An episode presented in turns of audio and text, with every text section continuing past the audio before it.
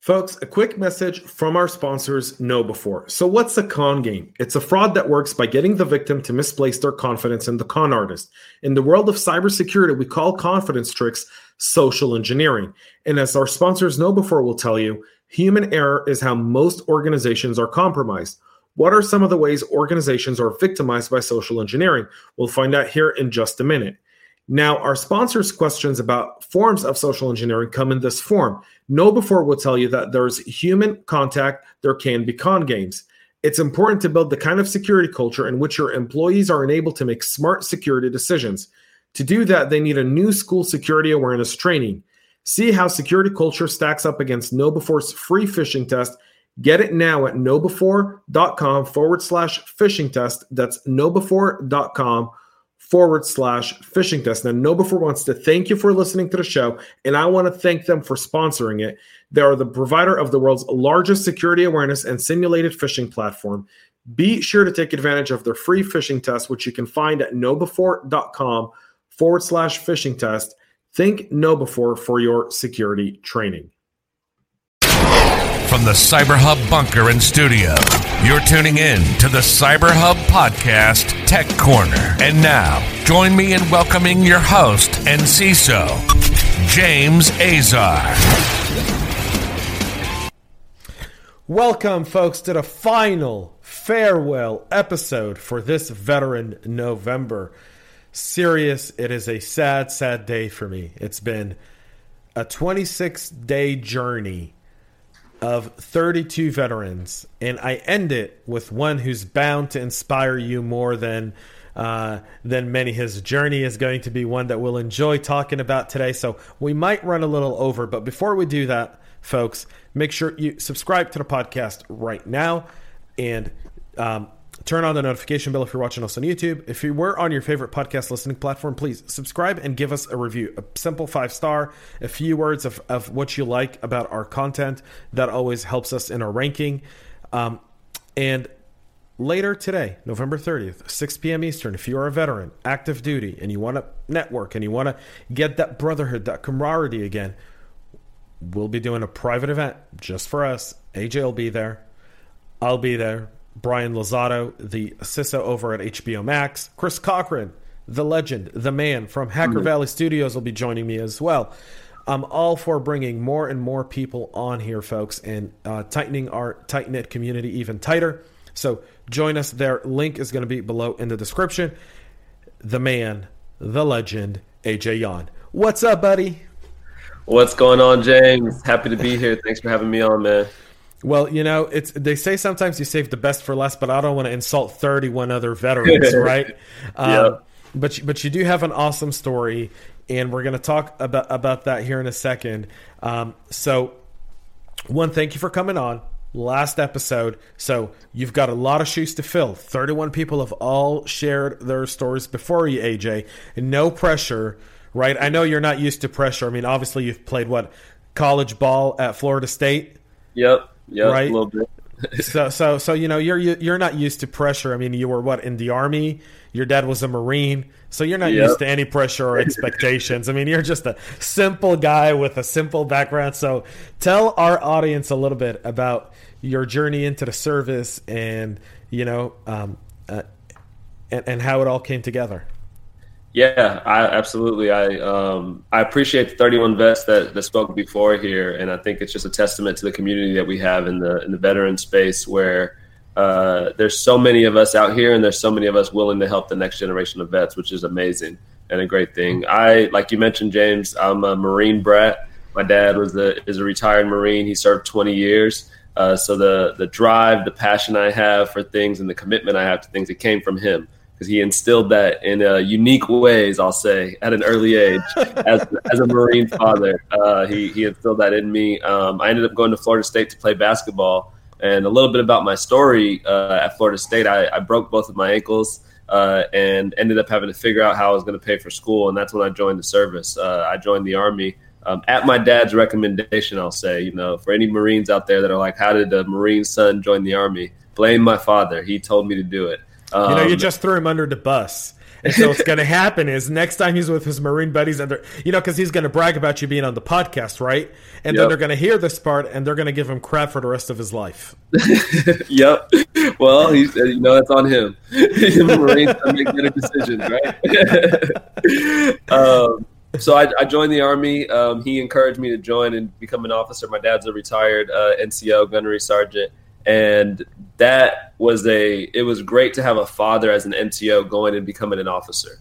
Uh, because as an officer, especially as a second lieutenant, you have no clue what's going on, and the person that does is an NCO. And I had the utmost respect for any NCO. I had, you know, NCOs were on a pedestal to me. I actually respected, and I still to this day respect NCOs more than any senior officer I ever interacted with because I was raised by one, right? Um, so it made me, I feel like a, such a better leader because as soon as I showed up, I, I had already been called a butter bar for seven months straight by my father. And he didn't even, you know, I, since I commissioned, um, he didn't even call me AJ anymore. He just called me butter bar or LT. That's all I was to him. So, it, you know, my career was really in the military. I was a signal officer. Um, most of my career, I was in an artillery unit. Um, and I had a boss, a battalion commander. He told me, if it plugged in, it was my responsibility. So, you know, I did some cybersecurity stuff, but sometimes I had to go change his lights uh, because he thought that was my job too. Um, but it, I learned a lot in the Army. You know, I deployed a couple times, and uh, really, you know, the thing I learned the most was leaning on your people. Uh, lean on your people and treat your people right, and things are going to go well. And I, I learned a lot about leadership, but it all stemmed from my father. It stemmed from having an NCO that raised me to uh, respect NCOs, respect putting the work in, and respect putting that grind in. So I love that. Talk a little bit though. So your story, similar to a few other people here that have been on the show before, is you didn't initially go into the service. You didn't finish high school and go into the service. You were a star basketball player in high school, got a scholarship to go play at Florida State.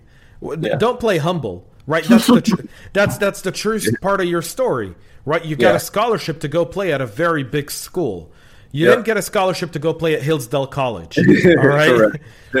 you went to a Division One top school that yep. typically makes it to March Madness and can excel within the tournament. Yep. Right? Yep. So how long did you play ball for before you got injured? Um, I actually, so I never actually put a jersey on because I was injured in the summer when I got there, uh, and then I got injured as soon as I got cleared, and that's when I joined the service. I'll tell you this: this is the best story, part of my story. Um, I gave up on basketball for a little bit after I joined um, and went to basic training and all that, and I was just like, you know what? Maybe that's not a part of my story. Um, going into my senior year, though, I decided. I said I, I came all the way from San Diego, California, to do one thing: to play basketball. Um, I, I, came all the way here to play basketball, so I'm going to give it another shot. Uh, and I go to the coaching staff, and I'm like, "Hey, man, like, I get it. You know, um, didn't work out a few years ago, but I, I, I want to give it another shot." And they're like, "We don't have a scholarship for you, AJ. Uh, you're going to have to walk on." And I was, "I'll do whatever. I'll do whatever it takes. I came here to accomplish one goal." So I went through the whole thing, walked onto the team, um, and ended up being able to play. When I graduated and commissioned, you know, I was supposed to report uh, that summer or that that that fall to BOLC, Basic Officer Leadership course up in uh, up in Fort Gordon. My coach calls me and he says, "Hey AJ, Coach Ham- Leonard Hamilton, who's still there, um, called me and says, "Hey AJ, you want to come back and play another year?" And I'm like, "Of course, Coach. Who, who wouldn't?" Um, I was like, "I got this whole Army thing going on where you know the Army doesn't change orders." Is what I told him. I was like, "They're not changing my orders. That's not a thing that happens." He said, "Don't worry about that. I'll make a few phone calls." And, and Coach Ham thinks he's you know the most powerful man in America which at this moment he proved it because two weeks later I get a call from my ROTC battalion commander saying that my orders were changed from November to report to Fort Gordon to October to next May, May 23rd of the next year, May 23rd, 2011. Um, so Coach Ham was able to get my orders changed, but then my battalion commander said, uh, "We can't pay for your school anymore because you're no longer in, in ROTC. You're you're a second lieutenant." Um, and Coach Ham calls me and says, "We're putting you on scholarship." Uh, so I was on scholarship. It, it, took me actually five years to play on scholarship from 2006 till 2011, but I eventually got there um, and and got to live out my dream. But that that journey, um, I, I love it. People always ask me like, "Do you wish you, that didn't happen and you're able to play professionally or do whatever?" And I'm like, no. Um, because I, I needed to join the army for so many reasons. I needed to go in the military and learn the skills that I did there and I needed to go through that. I needed to be thousands of miles away from home and having to look myself in the mirror and say, "You're going to go accomplish this goal that you came here to set out and accomplish." Uh, and and that process, that whole journey, the windy road to get to the end goal, um, it shaped my life. It shaped me to to be to be able to persevere through anything. You know, when you think something's over, it's really not. It's it, it's up to you. And I'm forever grateful to Coach Ham for for doing that and giving me that opportunity. Because the last year we actually went to the Sweet 16, which was just a crazy experience. Um, we beat Duke at home that year when they were number one in the country, and I I have best friends from who I played with at Florida State that are lifelong friends that I'm going to have for the rest of my life. And uh, that wouldn't have happened if if I didn't get the opportunity from Coach Ham and, and, Coach Jones and the whole staff there. So it's it's a windy journey, but it was. I mean, I, I loved it, and I still, if I could go back, I wouldn't, I wouldn't change a thing. Yeah, that's. Uh, I keep telling people, uh, you know, these kinds of stories. You don't. Hollywood couldn't write this story even if they tried. Right? right. The most scripted Hollywood you know the the, the most uh, skilled Hollywood script script writer could never put this stuff together. It's it's true life. It's a true it's a true story. And so when you were kind of playing ball and you know a lot of the people who play basketball in college are obviously they're either their ambitions are towards the NBA or yep. going to play abroad, right? Yep. And your eyes were like, okay, we finish here in April and then I got to go to Fort Gordon. I got to go to Augusta, Georgia. Yep. Not exactly known as one of the best places to go to after right. college, right? What was what was that like, and how did your teammates kind of take take that approach with you? What was that like? Yeah, it was crazy. I still remember after the Sweet 16, we lost to VCU at the buzzer in San Antonio by one point. Um, and I go to the locker room and there's a picture. I think if you Google me, you might be able to see this picture of me in a locker room with my jersey on, a white jersey, and I'm just sitting there. I didn't want to take off my jersey because I knew it was the last time. I knew real life started as soon as I took that jersey off. I was now, I was a second lieutenant at the time because I had commissioned a year before. So for a year, I was a second lieutenant just playing basketball, but I knew that jersey coming off, it was it it was there was no more college there was no more the partying. It was you know i had i was going to have pt monday through friday. I was going to be a leader and i knew from fort gordon i was going to fort i was going to fort benning next for airborne school. Um, now i was supposed to go to ranger school and i was going to fort bragg and i was deploying. Like i knew what was happening the next like year of my life and it wasn't college anymore. Definitely wasn't not tallahassee anymore. It was real world.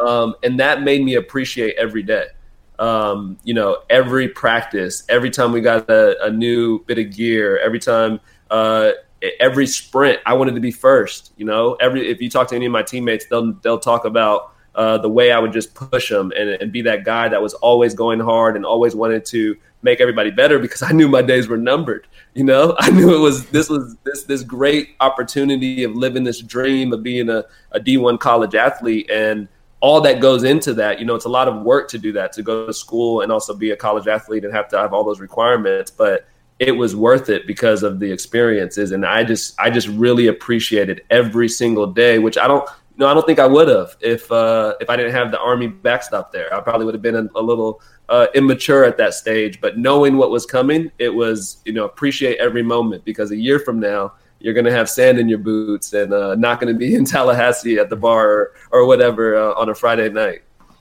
Yeah, you're definitely not going to be talking to the same type of girls in in, in Fort Gordon or, or, or, Fort Benning or even Fort Bragg as you are in Tallahassee, Florida. yeah, not at all. um, AJ, thank you for sharing that. I just want yeah. to tell you, like, it's it's great. Um, your authenticity comes off, and I think there's there's uh, 32 veterans. You're number 32 that I've spoken with and interviewed for this uh, Veteran November series, and every single one is just so authentic, and the journeys are so different. Right? There's no perfect path. So let's talk yeah. about your path to cyber. How in the world did you go from a signal officer to cyber? Yeah. And and and and what was that like? Because you were with an artillery unit. So were you with what an 11 Bravo or a 13? Uh, they were 13s. Yeah, they were yeah. 13. Yep. Um, so it really became be, uh, we started using some different technology. Uh, we started we started getting more to where our communication systems had to use Cisco routers. Um, and I was a signal officer, so I was in charge of figuring those things out. Um, and I had a 25 Bravo on, in my in my shop, and we were like, all right, we're just going to go pull these things out and read some manuals, get some certs, and figure out what to do to set this up and make it work. And um, you know, I realized that I liked technology a lot, but in the army, I fought it. You know, as an officer, and especially being in an artillery unit, kind of in the combat arms world, you know, everybody's tough and running around. You don't want to be the nerd, so I tried to do this. I was like, you know what, soldiers, you guys are going to work on that, and I even though I knew this stuff, I would try to avoid it because I didn't want to be the nerd, right? I didn't want to be that guy. I wanted to be the tough. I, I used to always say, "I'm a people. I'm a people. I'm a leader. I'm a leader. I'm not. I'm a people person. I'm don't, not. A, I'm not a tech please guy." don't. Please don't call Yawn for the computer problems. Call me for the gunfight. don't call me for the computer problems. Exactly. Like I'm like I'm the guy. You know, I, that that's what I thought I was. Um, and then when I realized that I was going to transition out of the service right after captain's career course um, I realized I wanted to get out. Um, and the Army was actually trying to force me into a more technical role. Uh, they were trying to make me go into this this new role called it was a new MOS 25 Golf, where I would be essentially like a network admin for a, at a brigade level. I was like, you're not about to stick me in a closet in the Army. Um, I can go do that in the civilian world, but if I'm wearing boots every day, I'm not going to be in a closet. Um, and then I realized as I was beginning to transition about my, I called my dad. I was like, I think I'm getting out. He was like, you think you're ready right now? And I was like, absolutely. And he was like, all right, go apply for some jobs. This was about 18 months before I wanted to get out. And I was like, I'm fine. I got a master's. I'm an officer. You know, I was a signal officer, all this stuff. Nobody replied back to me applying for jobs. Literally nobody. and he was like, "See," he was like, "Exactly. You're not ready. You need 18 months to get ready." So I took his advice and I just went all in on taking what I the skills that I've learned around because I was doing information security things, especially while deployed when we're operating on separate networks and things like that. Um, you know, I took those skills and began to find certs and began to translate what I was doing in the service into the civilian world. And once I started to actually learn about technology at a real deeper level and, and kind of understood some of the things that went into cybersecurity, I just became obsessed. Um, I became super obsessed with it and, and really wanted to. It's because it's problem solving, and I and that's what I did in the military. That's what all leaders do in the military. You're just constantly solving problems, and they're different problems every day. And cybersecurity to me is the same way. So once I was able to take what I and realize like, okay, all the stuff you were fighting as a signal officer, all the things you were doing and your soldiers were doing, you actually know a little bit and you can bring this over here to this world. And I found out, wow, you can actually make some good money in cybersecurity in the civilian world. Um, it was like, all right, this is this is really a cool path to be on, and it was cool to be to be the nerd for a little bit. And uh, when I left the service, I got into cybersecurity consulting, which I really think consulting is a great place for vets to start because you get exposed to so much and you meet CISOs, you meet CEOs, you meet directors of engineering, you meet all these people as you're going through your consulting engagements, and you really get exposed to the ecosystem of cybersecurity out there and, and what the tools are out there, what are the problems people are facing. And that opened my eyes up to a few things. One, how many vets were in the field, um, because I would go to these on sites and this, the CISO would come in, he's like, oh, who's a vet? and oh, I'm in the army, and this, you know, me and him are off in his office the rest of the day just chatting because we're vets and we're just we're just broing it out, right? Um, and I realized I was like, this is pretty cool. This industry is cybersecurity is small, but even within the vet community, it's even smaller. Um, and and that made me want to grow even more in there. And then the cloud. Uh, once I learned about AWS and cloud security, it became a passion of mine and something that I became really uh, just educated on on how to help people build cloud workloads. So it it kind of started. It, it, it originated because I was a signal officer and I had to do you know technology related tasks, even though I was trying to fight them. But then once I transitioned, the interest and, and passion picked up um, just because I enjoyed it. Um, and then I started seeing more people that were like me from the veteran side in the community, and it was like a no brainer to go all in. Love it. I want to talk to you a little bit though about that 18 month preparation mm-hmm. to get your first consulting job. Yep. Tell us a little bit about what you did to prepare. What were and and here's the thing we've heard a, we've heard about some of your challenges and we've heard how you overcome them. So don't spare the details on this. Yeah. One. Tell us a little bit about that 18 month period that your dad so wisely said you need 18 more months and what you did to prepare for it. Yeah, I um I would search job boards daily and and then I would find common certifications that every job was asking for. And I just So you, you obviously understood that entry level was CISSP. Yeah, exactly.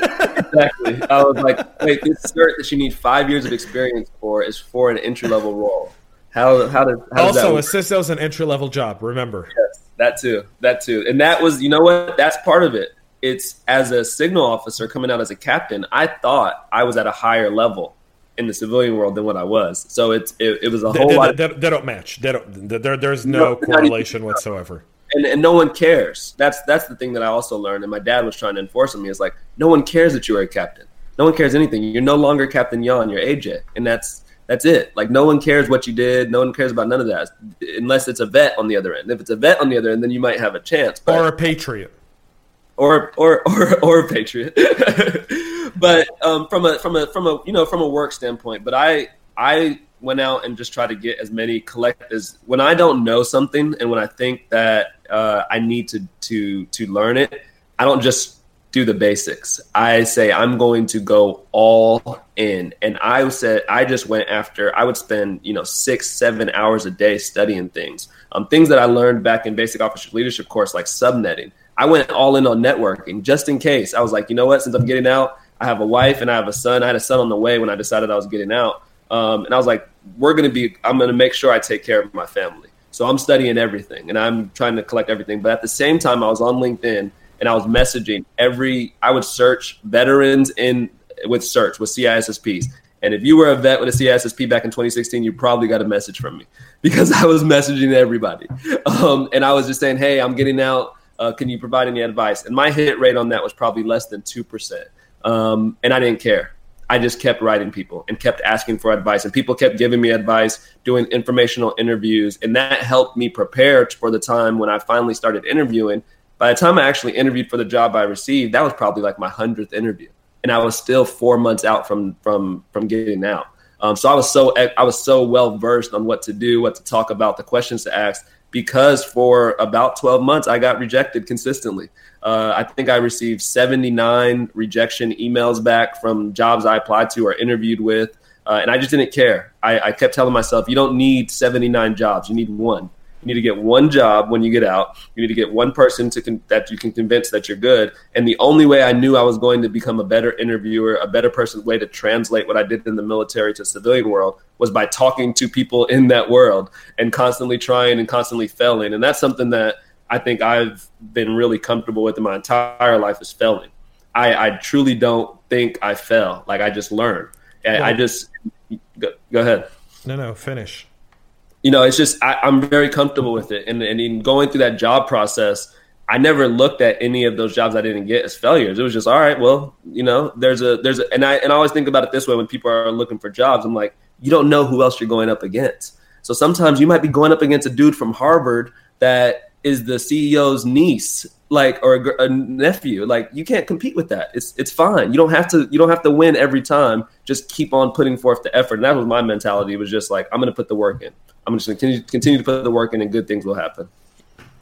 I love I love your attitude. You remind me of the episode with Rafael Nunez, and if you haven't met Rafael, you should.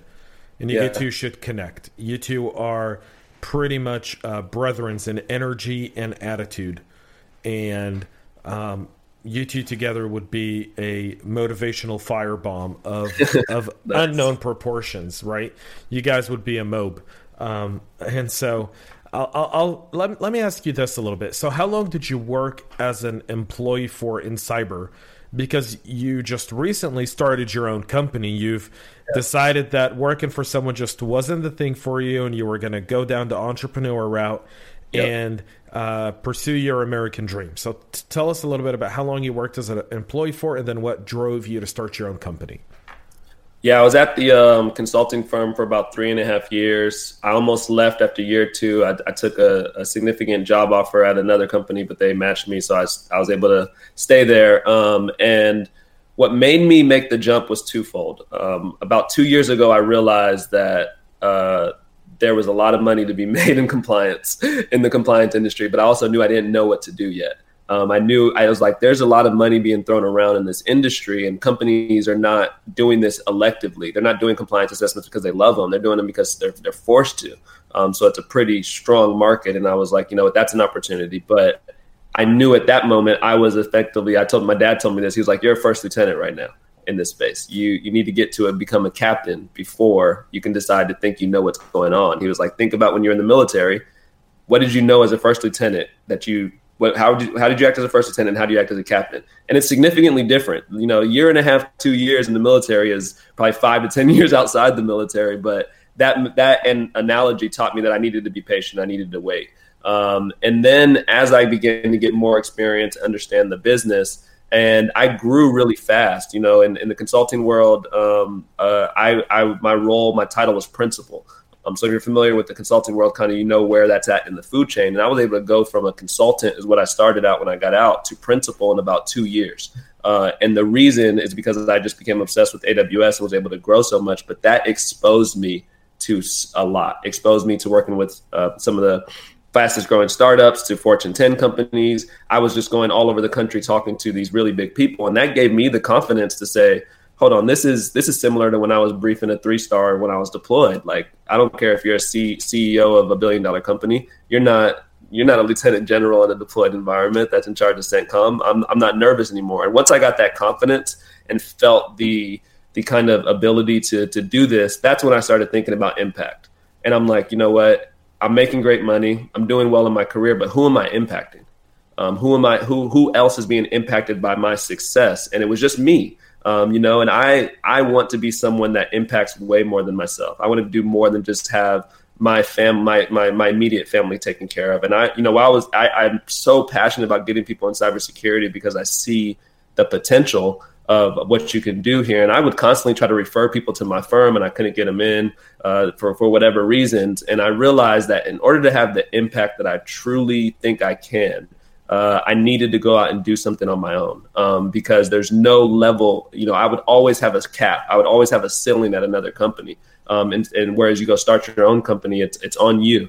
Uh, the decisions that you want to make, the growth that you want to do, um, it's on you. And I, the other thing is, I didn't just start a business because I thought I could do well. I I found a problem to solve. Um, and I would tell anybody that's going down an entrepreneur route, you know, find a problem to solve first. So, uh, too often people say, I want to be an entrepreneur and start a business and then they're trying to figure out something to do. Uh, and that's when you start doing some weird stuff and you, you don't really know the industry and what's going on and you kind of fall into some traps. But I knew there was a problem to solve in the cybersecurity compliance space and, and I went after it and then I went all in on it. I didn't let, uh, I actually left my company on February 28th. Felt like the world shut down on March 1st. Um, and I was like, you know what? Maybe not that, the best that's, time. That's pretty much the truth, though. The world did kind of yeah. shut down on March 1st. Yeah, and I'm like, I'm scratching my head, like, you know what? Maybe this wasn't the best time to leave a, a good paying job and go start a company. Maybe I should have uh, waited a little bit longer. But you know, similar to what happened at Florida State, it, and and similar to my journey in the Army, it was just like, you know what? Just do it, man. Like, what what's the worst that can happen? Uh, you you fail, but now you you you have lessons learned that you can pass on to to other folks. Um, and the thing that starting this company has did has done for me is allow me to step into what my real purpose is in life, which I think is giving uh, back and helping and being a mentor at scale, being able to to talk to people across the globe and try to help them become better versions of themselves, especially veterans. Um, I spend maybe you know three four hours a week talking to vets uh, that are trying to transition into this field or are still in active duty trying to figure out. And the reason is because I remember how I felt getting out. I remember that feeling of being lost and not really knowing what to expect and who to talk to and dealing with recruiters and all these things, these questions that people have. Uh, what, how do benefits work? All these things that you don't really know when you're in the service. I remember that feeling, and for some reason, I felt trapped, like I couldn't be myself while working for another company. You know, you, uh, and I, I, don't know if it was. I don't think it's the company to blame. I think that's more me. But I didn't. I felt like I was still in the cog, right? And if you do something too wild, you might get marked down or they might send you out of here. But now as an entrepreneur, I don't care. Like, you know, I'm going to say what I want, I'm going to do what I want, and I'm going to hire who I want. I'm going to bring on who I want. I'm going to invest my time into people that I want because I can. Um, and, and that's the beauty of ownership, really, is that you have that, you, you take a lot, back a lot of the power and control over your future and your career.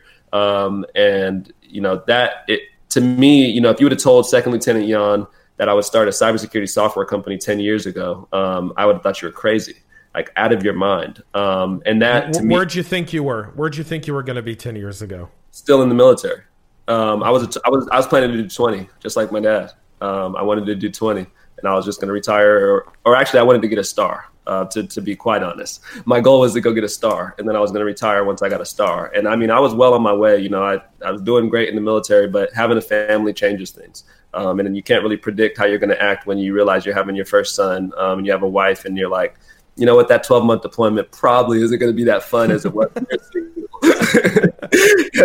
and when you get married, the thing you don't realize, a lot of military members probably know this. When you deploy and you're single, you get a lot of more. You get the money seems great. When you deploy and you're married, that money is not as great as it was when you were single. You know, there's somebody back home taking a little bit out of there and spending it while you're deployed. So I, I just didn't want to be away from my family anymore, um, and that's why I got out. But I thought for sure, James. I was like a 20 year guy, going to be in for li- a lifer, you know, um, hang up the uniform and, and go work in government consulting at 45 or 50 or something.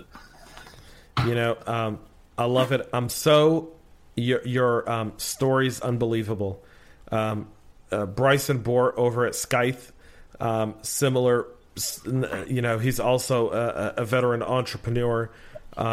The guys over that run SANAC, uh, both NSA guys, both vets, you know. Right. Um, there, there, there's a lot of great companies that have vets at the leadership, um, and I'm glad to see you join those ranks, and, and it's well earned. You've earned this, AJ, and, and and and I can't wait to read about your exit. I can't wait in a, in a year or two to, you know, see see a uh, an article that says you know ByteChek got you know bought out by someone. Um, yeah, and um, and hopefully sooner rather than later, and hopefully for a lot more money uh, than someone wants to pay you because you, you do deserve it, and you're doing you your perseverance is inspiring, and I think for a lot of veterans that listen to this. Um, you know, I've spoken to a lot of uh, people that are transitioning out because of a medical discharge, and if yep. anything, your story is just a reminder that don't take it as you're inefficient or you can't do anything. Take it as I can really overcome this and I can really excel in, in any other career I choose. Yep. I hope any any vet that's listening to this, the thing that I want them to take away from my story is that it, it doesn't, it, you know, it's up to you. It doesn't take long. Um, you know, I was I was transitioning out of the army four years ago. Uh, that was that. Was, that's not that long of a time. That's college. You know, you can yeah. do four years. You can grind for four years. You can put the work in for four years, um, and it's worth it if you really go all in and put the work in. So, um, you know, it's daunting as a vet, especially as you're getting ready to transition. Whether it's a medical discharge or you had a great career, it's daunting. It's scary, but I, I hope my story tells you that what's possible. Um, what's possible in four years and, and what you can do if you just leverage your veteran community and put the work in, man. It's just like in put the military. Put the work in. Put the work in. Put the work. Nothing is going to come to you if you don't work for it. Nope. You know, there's a saying, and it says, you know, you need a lot of hard work and a little bit of luck, but luck is the result of a lot of hard work. Right. Um, yeah. you know, if you if if you stay locked in somewhere and you don't go anywhere, and you go, well, I'm just unlucky. Well, you're not working hard enough. You got to go out. You got to put yourself out there. You got to meet people. You got to send those emails and make those calls. It's uncomfortable. You yep. know, it's it's funny. It's it's it's it's it's a real challenge, but um, you're doing all those things, and and it's inspiring and it's great, and and I I know people are going to see a lot of value in this. Um, just listening to you share your story uh, from from Florida State uh, and playing in the Sweet 16, which yeah. is awesome. I think that's on a lot of people's uh, kind of you know. Uh, we hope that this year we will have a normal March Madness. Um, that'll be normal. Um, you know, there's vaccines out there now. Um, yeah. You know, let us please go back to normal sporting lives, please. You know, you can't watch sports anymore.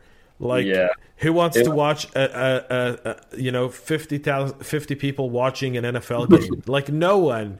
Like, yeah. one of the beauty of uh, watching the game was the crowd, the chance. You know, yeah.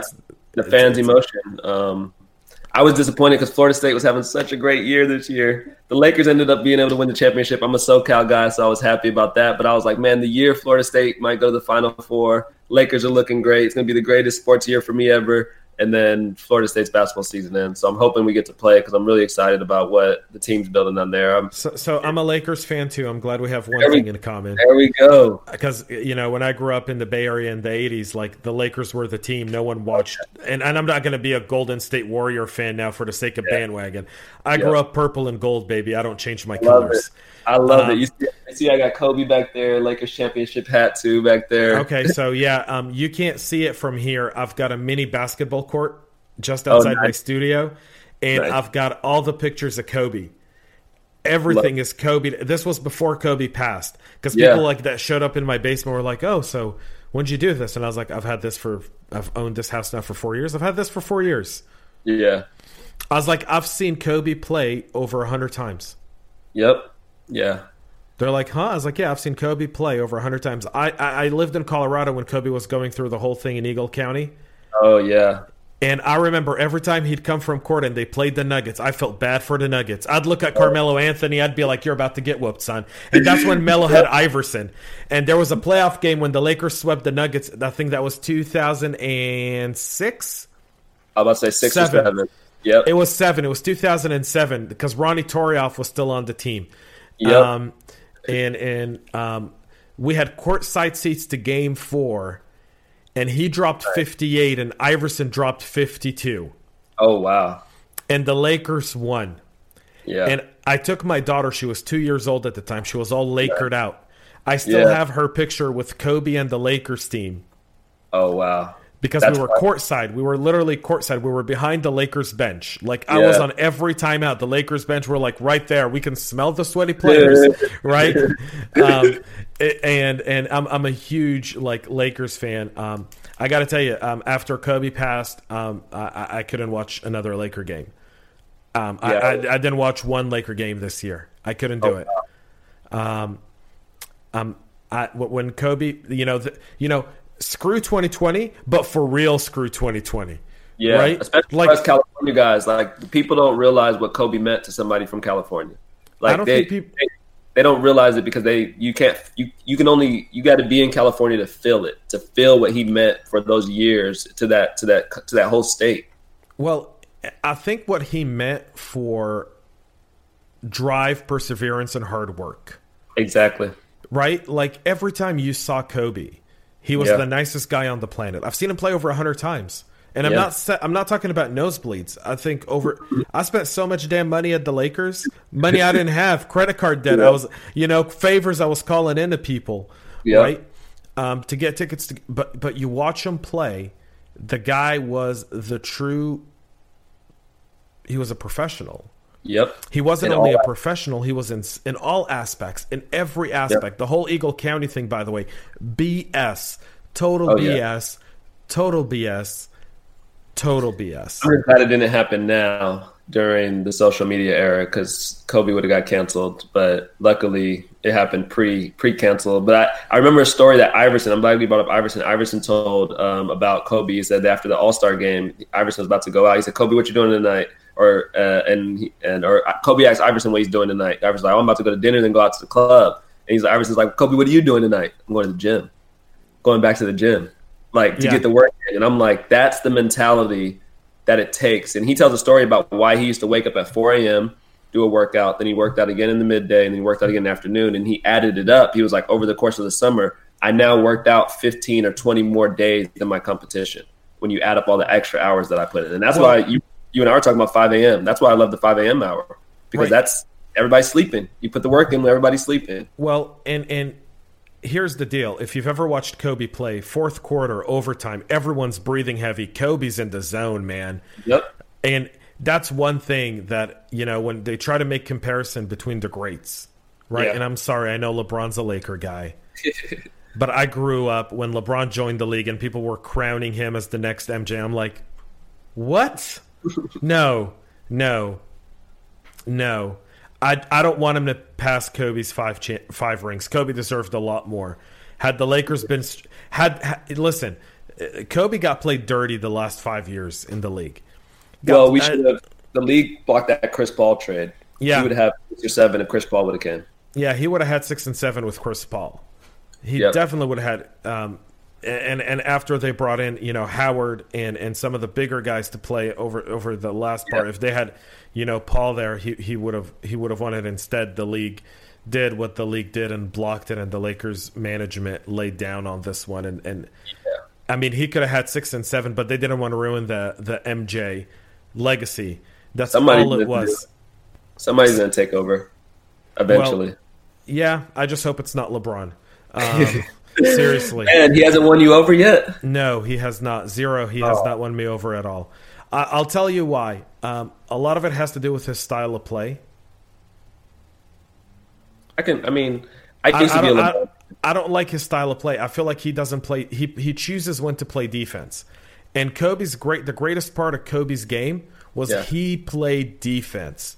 Yeah, I mean, he's made a lot of all NBA defensive teams. Yeah, Co- Kobe never shied away from guarding the strongest player on the other team. But yeah, LeBron picks and chooses when he does that. That's and true. I can never appreciate that about a player.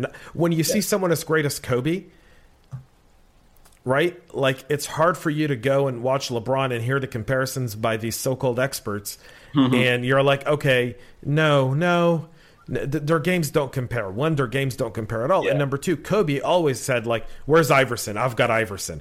He never yeah. said, "You take Iverson, and I'll go take number two over there." Right? Yeah. Like, and they didn't have these super teams because the NBA now has become a team of super teams. Kobe never had a. Kobe had a. Kobe, Kobe had three years of a super team. It wasn't even a super team because they played. They played. There was. They always played a different team. It was never the same. But for a while here, it felt like who wherever LeBron is playing and wherever Dwyane Wade was playing, yeah. that you know, or what's his name, um, the Golden State. Yeah, like those were the three teams. Like, okay, that's going to be the Western Conference Finals, and you know, and and that's that. And you never saw that with the Lakers. They played the Spurs would be strong one year. The Blazers were the the, the, the league was stronger. The Yep. It was a different competitive environment. All right, we're way over time. I want to sum this up, but thank you for helping me wrap up this month. Okay, folks, here's the deal. Veteran November signed, sealed, and delivered. That's it. November 30th, we're over. We're now we're going into December. 24 days until Christmas. Nine days and 10 days until Hanukkah. Very excited about you know lighting up my Hanukkah candles this year. But I want to say thank you to all the veterans that have come on the show. I hope this series inspired you. I'm going to be doing this again in November of 2021. I hope to recruit more people to do this with me. I hope to create a bigger movement, not just in cyber, but across all other industries marketing, sales, DevOps, engineering, architects, you name it. Across every single industry, there is HR. It, it, it doesn't matter. With the idea of understanding that veterans have value not only beyond defending our nation, but also to our economy. And our veterans are a key asset to our economical growth as a nation. And the stigma on veterans that they all own guns and they all have PTSD and they're all problematic and alcoholics and drug addicts, that is a Hollywood stigma that has no sense of reality. Um, yes, we have issues as veterans, and we have some people who come back who are never the same again. But yep. those people are heroes. They went and volunteered to go somewhere to defend our nation. And, you know, they deserve not the judgment of the people, but the understanding of the people. They deserve to be um, uh, c- catered and helped and, and, and reached out to to support them. And a lot of times we kind of throw them at the side and, and look at them and go, well, you know, that's that's the part of society that we don't want to look at, but that's the part of society we need to take care of. Um, yep. And we have veterans here that lead organizations. We have veterans here that um, start businesses. We have veterans here that work in key roles across so many different industries, and they're critical to our nation. And so, as I wrap up this month, I can say I've taken away three really big things. And I have one last question for AJ before we wrap up. Um, but but I'll say I've got I've got three things um, that I took away from from this month. One is I am humbled by the amount of people who've tuned in to the series and have shared it and have commented and just humbled. Um, I'm humbled for the 32 veterans and yourself included, AJ, for for coming on the show and sharing. Um, it's never easy to share, um, and it, sometimes you know it, there's aspects of sharing that are difficult, but everyone here has been so open and so amazing. Um, the second thing that I took away from from this month has been there's no one single path to the road. Um, the, the, the path for every veteran is different. It's it's it's it's paved differently. It's shaped differently. The ups and downs are different, but the end result is all the same. determined, ambitious, focused. Loyal, and integrity. And and the third thing I'm going to take away from this is given our political climate, I'm going to say something here. I've spoken to veterans, men and women, black, Asian, white, Arab, Indian, Jewish, not myself included. you know, if you guys go back to the Shulam Keller episode, he was an Orthodox Jew who joined the military. Nice. Um, Muslims, Christians, atheists. And what that showed me is that our nation, the best of our nation, every kind of our nation, puts on the uniform, takes the oath, and jumps ready to go and fight for one another. No one looks at the other guy and says, "Who did he vote for?" before I help him, or what are his, you know, political beliefs. And and we all could just come together and we do this as one. And I think if you take anything out of this Veteran November movement beyond our veterans, is the fact that America's not divided. Um, our enemies are trying to divide us, but the beauty of these 32 episodes is no one looks the same like the other guy.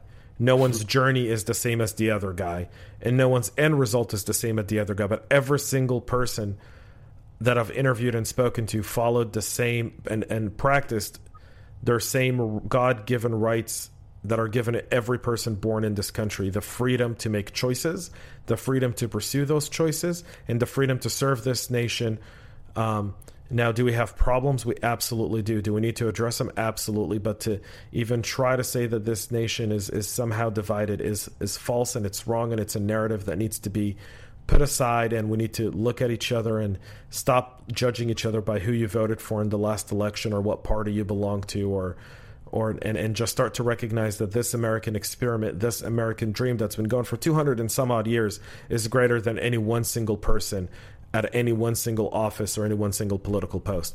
Remember one thing politicians are like toilet paper. We always enjoy flushing it. Um, and just remember that. And they work for us, we do not work for them. There's 535 people that we elect between Congress and the Senate, and then we elect two more to hold the highest office in the land. And those people, 537 people that are elected nationally, work for the people. The people don't work for them. And if you're in the military, you know that. We serve at the pleasure of the president, but those people that sit there and make the laws and and are supposed to solve problems for the population, work for the population, they don't work for anyone else, and it's time we kind of gently remind them of that. With a roar of a united nation that says, "Shut up! We don't want to hear your crap anymore. Do mm-hmm. your job. Protect this nation. Protect our population, and stop messing around." Um, and that's that for me. That's it. Now I'm gonna wish y'all a Merry Christmas, a Happy Hanukkah. This episode's gone much much longer. I'll ask AJ to sign us off with one thing he loved about his time in the military, one thing he misses the most from the from his time in the service.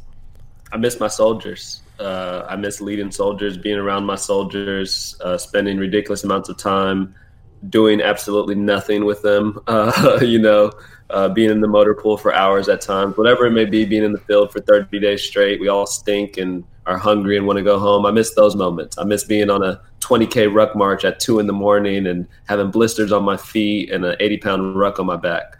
Uh, I miss all of the parts of it that I, you know, you don't necessarily enjoy. But uh, what's been, what has been great is I've been able to keep in contact with all of my soldiers. Uh, and every time I get to talk to someone that I served with and led, and you know we still have that same level of camaraderie and they still have the same respect for me it means the world to me. It means more than any accolade i can get from any third party. Uh, when my soldiers who who saw me as a young second lieutenant still respect me and remember what i what i tried to do as their leader which was put them first at all times and, and always take care of them uh, it, it means more than anything to me. So the thing i miss is my soldiers but i'm glad i was able to maintain those relationships. You miss your soldiers but today in a few hours after this episode's done airing, 6 p.m. Eastern, we'll all be getting together. It's the new Brotherhood. It's the Veteran InfoSec Brotherhood. Yeah. Um, and, you know, we'll, we'll bring your favorite alcoholic, caffeinated, or, you know, non caffeinated sparkling beverage and join us for an hour or two of just brotherhood um, and, and, um, and we'll talk and we'll share and, and we'll laugh and um, we'll end this month with the vision that I started with, which is not only telling the story of what I thought would be 26, not 32 veterans, um, um, but but the stories of so many others who who couldn't come on the show. And so that's it for us here, folks. Thank you so much for tuning into this series. Thanks so much for listening. Uh, AJ Yawn, thank you so much. You've been an inspiration, and I appreciate your time. Um, that's it for us here, folks. Um, in December, we'll back to our normal content. Your notifications on your favorite podcast listening platform will go back to normal once a day for our practitioner brief if you're listening to the cyber hub podcast and on friday for our tech corner and our CISO talk episodes come back thursdays every single thursday in december outside of christmas and new year's where we'll be taking that two week off and then we'll be coming back in january with some great great stuff make sure you check out aj's company ByteChek brand spanking new. I told him I'd give him a shout out at one point or another. Um, for that. those for those who are listening, uh, check out ByteChek and support a veteran business. Um, uh, Naomi swears by his company, and so I trust Naomi. And so, um, with that being said, guys, thank you so much. Stay healthy. Happy holidays. Merry Christmas. Happy Hanukkah. Happy Kwanzaa. Um, and practice your freedoms, folks. And remember one thing in this country we are free because of the brave. And you heard 32 brave people here that fought for this freedoms that we have. Don't let anyone take those away from us. That's it for us here, folks. Stay cyber safe. Make sure to subscribe to our podcast and share it with your friends and colleagues. And get all the latest information at cyberhubpodcast.com.